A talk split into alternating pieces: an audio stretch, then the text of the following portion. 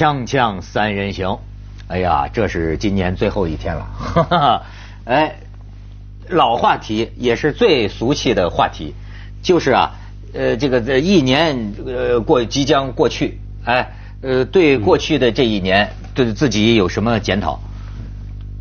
哎，我先启发一下你们啊，人家现在就说这一年啊出过点什么事儿，是吧？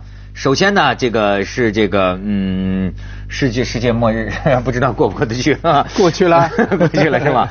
哎，十八大召开，这个是咱们先要说的。莫言得诺贝尔奖，然后呢，跟莫言并列的没有并列啊，雷政富不雅视频事件，还有什么钓鱼岛？哎，钓钓鱼岛算个事儿哈。钓鱼岛，中国首艘航母引起热议，然后就有这个微笑表叔嘛。代表的都叫表叔了，还有一个那个时候咱们在伦敦，你记得吗？七二幺，北京特大暴雨灾难，还有就是伦敦奥运会，伦敦奥运会啊，然后什么？当然了，王立军、薄熙来、伍开来，这是今年非常。温州动车是去年还是今年？去年，去年，去年。然后，但是我记哦，还有哈尔滨塌桥呢。嗯，啊，也有。也有啊，但是这类事件呢，就是因为回顾起来很难叫十大，因为同类事件太多，对，多到就是后来你基本上都被淹没掉了。是是是，哎，徐老师，你现在要闭上眼睛一想，说今年有什么事儿在你想国家还是想自己？都行，你的第一印象，咱们可以算算命。呃，要想国家的话呢，那我觉得十八大还是很重要的一件事情。嗯，因为它是中国有史以来。第一次，一位第一位的领导人站在第一位的领导人全身而退，就是就这是在中国历史上是第一次。对，这个这个涛哥，这个涛哥啊，这个这个十年功绩后人评说，但最后瞬间历史辉煌。那这个出现，将来在历史上看，因为中国是一个变化很少的个国家，中国在整个世界上。是一个社会制度超级稳定、超级的强大的这么一个一个一个一个一个地方国家，任何的一点点渐进的变化，其实都是非常重要。所以在我看来，如果你要讲国家的话，我觉得十八大这个顺利过渡啊，嗯，是是很大的事情。哎，文道呢？对，我觉得有点像官方表态。说得好，我们就需要这样。我没有太强烈的，就是对于什么事件的感受，而是整个气氛轨迹感。为什么？因为你坦白讲，事件，你你发现那些事件的总结下来，就像我刚才讲，其实很多很重大的灾害，很多的重大的社会问题，呃，一些重大的事件，嗯，你事后回想，好像觉得你会模糊掉。为什么呢？因为我觉得我们今天这个世界的时间感。已经变了，这我常常讲，尤其互联网出现、进入微博时代之后，几乎是上个月的新闻，你现在看起来就会觉得好像是几年前的了。昨天的新闻现在看就已经像是上个月的了，这种时间感变得太快，乃至于你要做回顾的时候啊，除非你特别特别的去去寻找，你很难做，你很难定位。我觉得这种这时间上的这种瞻前顾后要定位的这种能力。我们在下降，不好把握，这是我的第一个感受。就回看过去一年的话，嗯，那第二个呢，就是每年我都会参与很多活动，一些文化论坛呐，有一些书的出版计划。结果发现去年呢，很多东西都要停下来，为什么？每个出版社部门都说等十八大，等十八大。这你就是香港朋友了。你这这，我觉得在我们国家呀，这件事儿啊，其实某种程度上也是人同此心。呃，它并不是出于官方强制，的确，所有各方面的人都觉得这个十八大是一个风向标啊，就是这件事儿不不落锤，我们很多事情啊不知道该怎么办，或者不知道该怎么弄。我给你不怕讲一个也很有意思的，就说我们电视台啊，好家伙，积累了一大堆节目，在十八大之前，你知道吧？就是。没有哎，首先我得说啊，没有领导说不能播。嗯，你这个就是说，就是革命觉悟高啊。对，我的觉悟高啊，能播还是不能播？我知道我的同事啊，都攒了一大堆。哎，那真是宁可信其有，不可信其无。就是说，稍微有一点儿哎，如果说不利于咱们这个十八大或者这个气氛的，那么。不是不能播啊，咱们最好，所以所以在中国人最重视时机，这个 timing 先放着。所以你知道，咱就哪哪怕说电影，你像陆川的那个《王的盛宴》，呃，你哪怕冯小刚这个《一九四二》，这个电影其实没有什么的，对1942但是忆苦思甜嘛。对对对对，人家也没有，呃估计也没有哪个领导说你就不行，嗯。可是所有人都很自觉，哎，先摁着，先摁着，所以以至于造成十八大一完呐，很多库存的节目，井喷式的出井喷式的，呼噜呼噜呼噜，好家伙，都都播出来了。最好笑的是，这个很有意思最好笑的是，英国有个名牌公司，嗯。嗯，股价下跌，嗯，他公开检讨，是因为我们这里哈、十八大之前啊，送礼的需求降低，不知该往哪儿送，啊以至于这个牌子的股价、股票价格就下低。真的，因为很多这种国际一级奢侈品名牌啊，嗯。它在中国的市场主要是礼品市场，这个 这个那我估计这个十八大之后，他们要失望了。嗯。因为不许铺红地毯了，不许车接车送了，不许请客吃饭了。这是新新三大纪律八项注意出来，对对对对。奢侈品的气焰被打压了一下压了一下，对压了一下哎，而且你注意到没有？这次这个十八大这个哈，呃，我就我很高兴，因为什么呢？他提到了一个我们的专业，提到了一个说话问题，提到了一个语言问题。嗯，这个是咱们一直感兴趣的问题，就是说，过去咱们觉得中国的很多场合啊，从官到民都丢失了自己的语言。嗯通常所谓说人话嘛。嗯所以我觉得十八大对我有利啊，因为我也被认为是说人话的主持人之一嘛，是不是？但是十八大倡导说人话了，那么那么现在哎，所以我想就是倡导你的路线了。文斗士窦文涛路线咱们叫做谦虚对吧？捧杀跟打杀是一个效果 啊。原来十八大搞半天就是要高扬窦文涛路线人性路线，不，就是我倒想起啊，咱们可以从另一个角度来说说这一年，这一年流行的一些词儿。我觉得啊，其实这个很多流行词，包括网络流行词，老实说，我的感觉啊，都是粗恶不堪，我不喜欢。呃，你比如说，我真正比较许可的，就靠谱这词儿可以许可，其他的一些词儿啊，我真是听着起鸡皮疙瘩，屌屌丝呢？我都起鸡皮疙瘩。比如说什么，逆袭，我最近还还一询问。日文进来的。呃日文进来的嘛，比如说什么给力呀、或者说什么纠结呀、我都不太喜欢这些词儿，因为我觉得如果已经有一个词，你并不呃发出什么新意的话，你弄这么一个词干什么？那么其中就有两个我个人很不喜欢的词。上半年呢，流行一个叫接地气。嗯，下半年呢，流行一个叫正能量。哎呀，我听起来我这这这这，我这这这就像那个起鸡皮疙瘩。我先去一下广告，咱们再说说这个词儿。锵锵三人行，广告之后见。所以为什么就咱原来说的德国那个汉学家顾彬对这个莫言的不满意，就是认为他在语言上没有做出贡献。就是我们中国这个文学大国呀，的确语言上面有应该有点追求。可是实际上，我现在觉得这个这个语言很多时候就是这粗恶不堪。不，这个什么，比如说，哎，突然间你就会发现哈，好多人跟你说要接地气啊，呃，那个什么电视台的一说，哎，最近我们开了个会，说我们的节目要呃接地气。专门开个节目就叫地气就算了，地暖，对对地暖。我是说接接地气，你们喜欢这个词儿吗？不喜欢。为什么非常不喜欢。为什么？因为，呃，第一，就像你讲的，我们有太多言语来表达这个词的意思。对对。第二呢，就是，呃，它是完全表达了一种今天的中国那种强烈的民粹导向。嗯嗯嗯嗯而那个民粹导向里面呢，其实还包含一种看不起老百姓。最好玩是这个意思，就是说，对因为老百姓很自然会说啊，你这人怎么老不听我们说话，不跟我们说一样的话，你很不接地气。但是反过来，现在很多做媒体的、做节目、做文化的人会觉得说，我们要想想看他们做什么，所以大家是一直循环下去。他是主动来设想你该看什么，老百姓他们会觉得这个适合他们口味，来为他们制作。其实有时候是你是瞧不起人的。对，他他你把老百姓当傻子了，对当成你啊，你需要怎么满足他们，要讨好呃他们他们都在干些什么？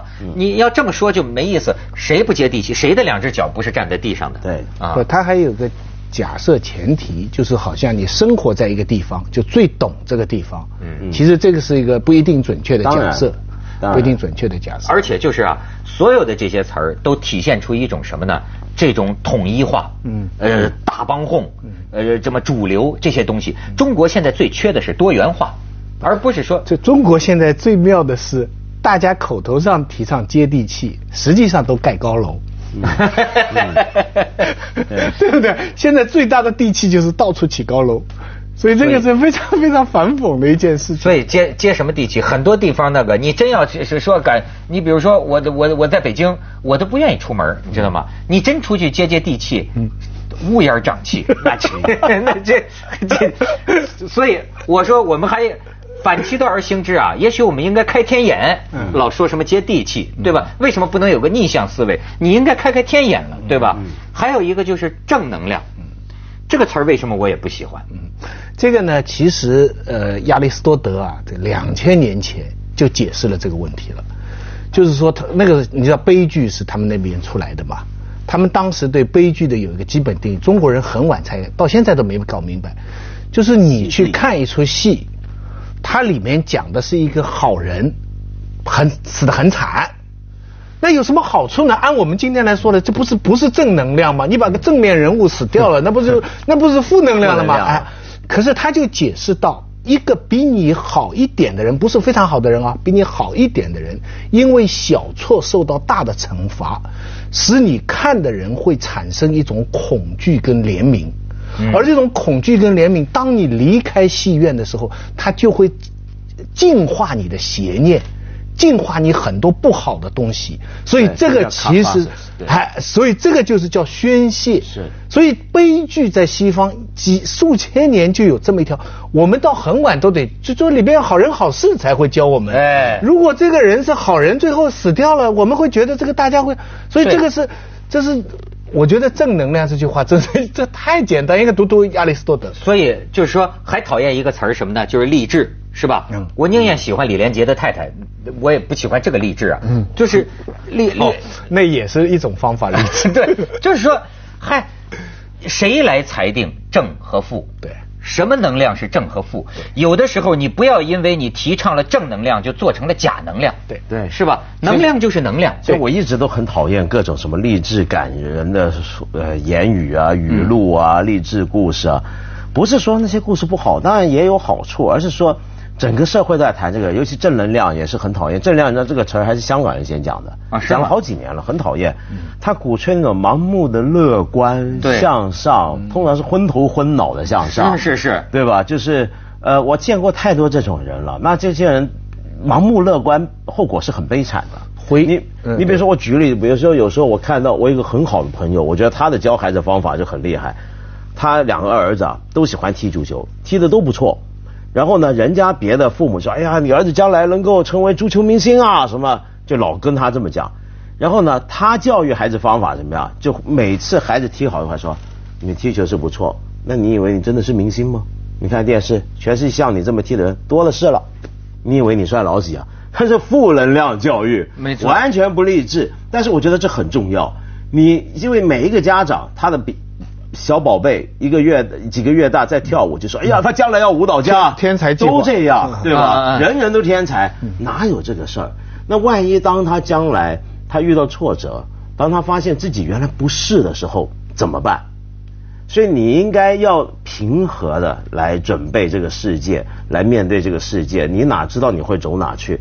而且你刚刚说那种接地气啊什么，也跟这个。”我有有点关系，都是那种大众化的那种，要全体人都该一起往上，全体人应该怎么想，你也该怎么想。对，我我因为我也常被人骂不接地气，其中一个最主要理由就是因为我不玩微博嘛。嗯那是很多人说你现在。身为媒体人不玩微博，只有我接了，只有我接了，对他接上了，说你有一条腿接着就行了，那就行了，我们三个你接吧，你 负责。他们就说你不玩微博的话，那你怎么能接地气？知道老百姓什么？你太太精英了，啊，瞧不起咱草根。这其实很简单，不是瞧不起，也不是不要接地气，而是就是不喜欢玩微博，那又怎么样？OK，我们不一定要做。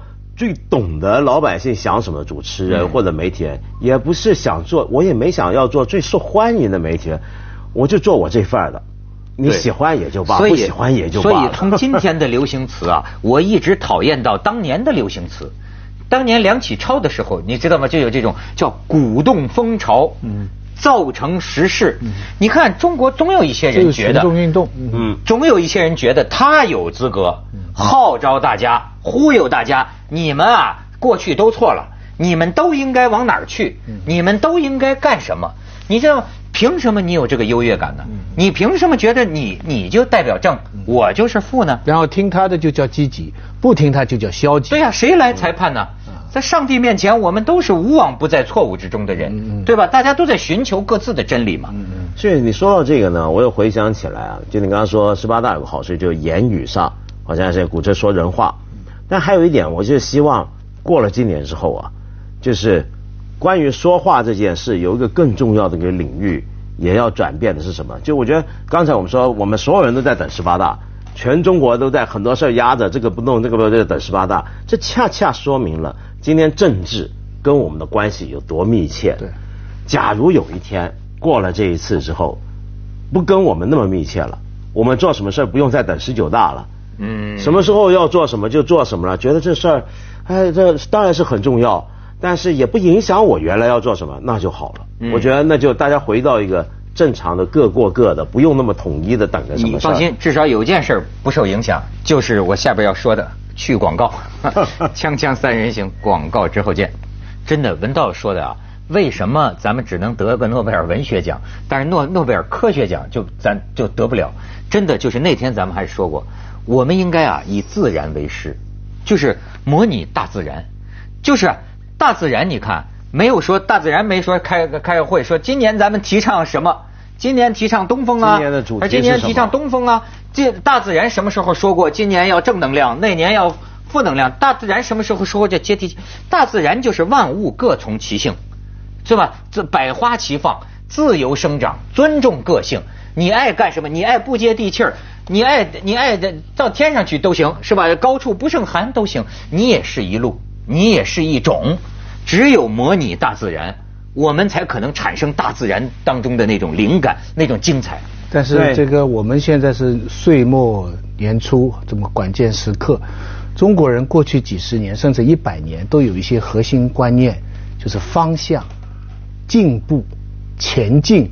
你知道这些词在我们的这个整个意识形态的起，就要是要是你说大自然，很多人就会提说，那我们往哪个方向前进呢？嗯啊，这个这个年年初年末的时候，就是我就想起鲁迅一句话，曾经阔气的想复古，正在阔气的要维持现状，嗯尚未阔气的要变革。嗯，哎，你看，这是上来这是接地气的话，这话 接地气。我们说的那个都有点太往上走了啊。这个国家到了这么一个时候啊，当然了，你们到一定的境界，过了生存温饱阶段以后，在发展阶段的时候，您可以听大自然的。对，可是几千上亿的新进城的民工，真是真是这个整个国家很多人他们的整个生存状态跟你这个几大真是息息相关。哎所以有道理。所以所以不满现状的要改变现状，这未曾阔气的人呐、在我们国家是。这个，但是嗯这个事情恰恰说明，就是说这个等这样的一个集体方向的出来啊，因为它影响很们所有大的危险人嘛，对，恰恰说明我们现在我们跟政治的这种紧密啊，就或者有一些东西是把它连起来。但假如这个东西更松开一点，就大家说不定多少亿的农民，或者他当然要受国家政策影响，但他们有没有一些哎别的方向可以自己？我我我懂你的意思，文道。但是你看啊，我作为一个中国大陆从小长到大的人呢、我就觉得啊，这个过程啊已经在进行中，而且发生的变化太大了。我们小的时候，我们的个人生活跟政治的关系，可比今天的人的生活跟十八大的关系，今天都算不受什么政治影响了。真的就是我们小时候那真是叫息息相关呐、上面政治的一点风吹草动啊，嗯。你直接关系到我们能不能能不能正常存活的问题啊，嗯。那个关系太大了。今天已经是进入一个，我觉得是在一个像庶民社会，就是那种庶民的社会、平民社会的方向，已经往前走了很多了。要而且你，我相信你会看到啊，接下去政治和平民生活的影响啊，会接着下来为您播出《西安楼冠文明启示录》，就是说少谈些政治，多谈些文学。